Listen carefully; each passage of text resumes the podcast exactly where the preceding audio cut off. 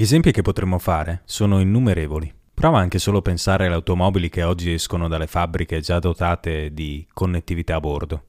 Per fare esempi di IoT ancora più semplici, pensiamo ai comunissimi lampioni delle nostre città, in grado di regolare la loro luminosità sulla base delle condizioni di visibilità, oppure semafori, che si sincronizzano per creare un'onda verde per il passaggio di un'ambulanza.